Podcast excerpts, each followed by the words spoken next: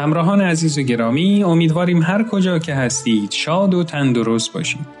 مجموعی که تقدیمتون میشه برگرفته از کتاب زبان قصه ها به ترجمه فاروق ایزدی نیا هست که در سال 2007 میلادی ترجمه شده و برای اینکه تبدیل به برنامه رادیویی بشه مجبور شدیم در بعضی موارد در متن تغییراتی به فراخور اجرای نمایشگونه اونها اعمال کنیم. از شما دعوت می‌کنم به داستانی که امروز براتون انتخاب کردیم توجه کنیم.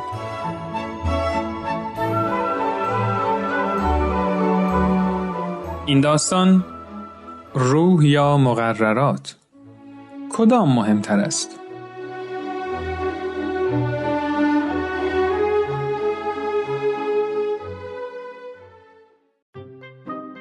جاستین و مارسی خواهر و برادری بودند که عادت داشتن هر شب قبل از خواب برای هم داستان بخونن. بچه ها معمولا از کتاب داستان هایی که بیشتر افسانه های پریابود استفاده می یه شب خیلی اتفاقی با کتاب رویای شبانگاهی چله تابستان که توی قفسه کتابخونه پدر مادرشون پیدا کردن روبرو شدن.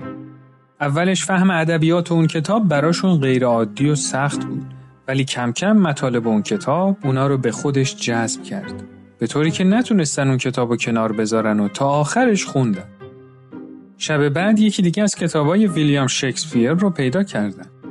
ادبیات اون کتاب خیلی زیبا بود و به نظر می رسید معانی بسیار عمیقی داشته باشه. اونا فهمیدن مطالعه ادبیات بزرگان علاوه بر اینکه اونا رو سرگرم می‌کنه می‌تونه خیلی الهام بخش و آموزنده باشه. در طول چند ماه بعد با مطالعه آثار بزرگان اشتیاقی عمیق در وجود هر دوی اونا به وجود اومد. اونا تصمیم گرفتن که نویسنده بشن. بعد از گرفتن این تصمیم هر کدوم رفتن سراغ معلمای خودشون و برای اونا از هدف خودشون گفتن. جاستین دو سال از مارسی بزرگتر بود.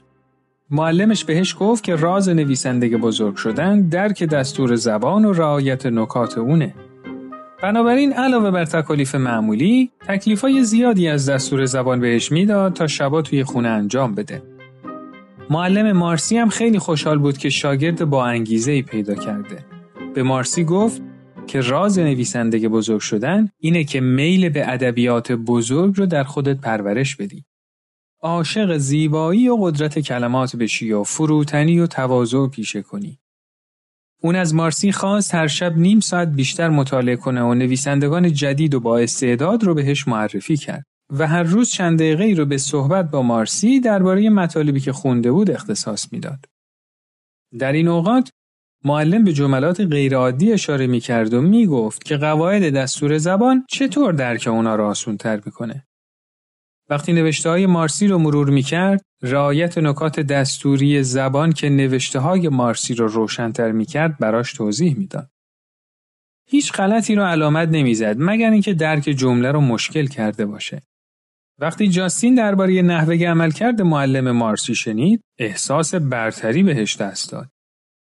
اون فکر می‌کرد که چون بزرگتره از همون اول راه درست انجام دادن کار بهش آموزش داده میشه و بنابراین باید تا اونجا که میشه سریعتر مطالب رو یاد بگیره. در حالی که خواهرش همچنان توی کتابخونه پدرش کتابای جدیدتری پیدا می‌کرد و اونا رو می‌خوند. جاستین شاگرد خوبی بود. اون همیشه بهترین نمره ها رو از معلمش می‌گرفت. اما کم کم برگه هاش غلط های املایی و دستور زبانی بیشتری پیدا کرد و نمره هاش هم کمتر شد. وقتی از معلمش پرسید که چرا نمره هاش اینقدر کم شده معلم گفت اگه بخوای نویسنده خوبی بشی باید خودتو به سطح بالاتری برسونی. اون چیزی که قبلا خوب بوده دیگه کافی و قابل قبول نیست. اینایی رو که علامت زدم برای تکلیف بعدی یاد بگیر.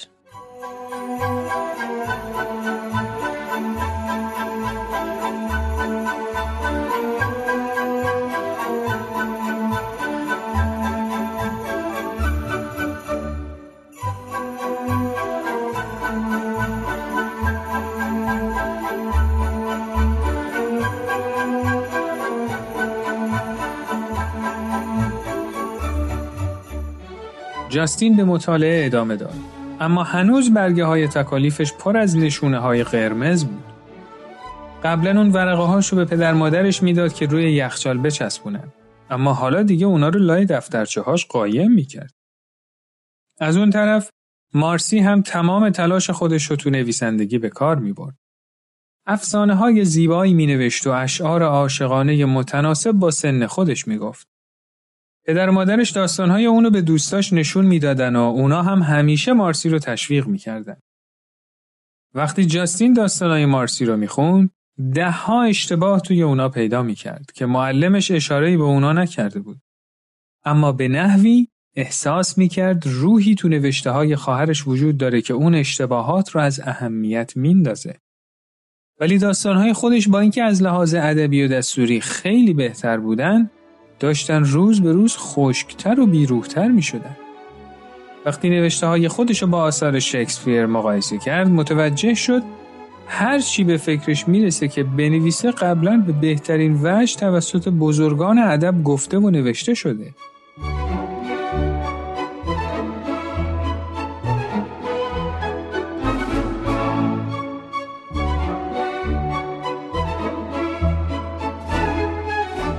چند ماهی بیشتر طول نکشید که جاستین به این نتیجه رسید که واقعا نمی‌تونه نویسنده بشه. اگه تو خانواده اونا استعدادی وجود داشت واضح بود که به خواهرش رسیده بود. به معلمش گفت که نظرش در مورد نویسنده شدن عوض شده و تمام تمرین ها و کتاب کارهای نیمه تمومش رو بهش برگردوند. ظاهرا معلمش هم از پیشرفتش ناامید شده بود. از اون طرف عشق مارسی به نوشتن روز به روز بیشتر شد. معمولا وقتی مشغول نوشتن جمله سختی بود نویسندگان بزرگ رو تجسم می کرد که از بالای سرش با اون نگاه می کنن. سعی کرد مهارت‌های نویسندگیش رو بالا ببره و تو این راه کتابهای مرجع بسیاری خرید که قواعد دستور زبان و نحوه کاربرد اونا رو توضیح می‌دادند. البته مارسی همیشه از این قواعد پیروی نمی‌کرد و غالبا اشتباهاتی مرتکب می‌شد. اما تأثیر کلی که تو داستانهاش وجود داشت برای هر خواننده ای الهام بخش و دلگرم کننده بود.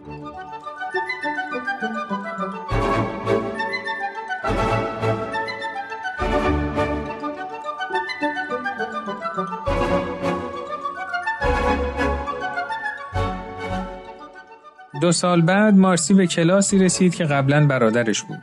معلم برادرش بهش گفت خیلی از داشتن شاگردی که خودشو وقت به نویسندگی کرده خوشحالم. معلوم بود که برادرت عشق زیادی به ادبیات نداره. ولی اونقدر زود دست از نویسندگی بر نمی داشت. اشتباه می‌کنید. عشق جاستین به همون اندازه عشق من بود. اما شما عشقش رو شلور نکردید. اگه عشق مثل آتیش باشه، دانش مثل هیزم و روح زیبایی مثل اکسیژنیه که تو فضا جریان داره. شما ذهن جاستین رو اونقدر از هیزم دانش و مقررات و قواعد پر کردید که دیگه جایی برای اکسیژن روح باقی نموند. آتیش عشق اون دیگه مجال تنفس نداشت و مرد. اون مقصر نیست بلکه شما مقصرید. معلم از جواب مارسی مات و مبهود شد و با تعنه گفت خب اگه طرز نگاه تو اینه واضحه که به خود زحمت نمیدی تا قواعد دستور زبان رو از من یاد بگیری. کاملا برعکس. تو دو سال گذشته به من فرصت داده شد تا خودم از روح جمال و زیبایی پر کنم. حالا شما می‌تونید دست به کار بشید و ذهن من از نکات و قواعد دانش پر کنید. شعله عشق من خاموش نمیشه. شاید یه روزی بتونم دوباره آتیش عشق برادرم و هم شعله ور کنم.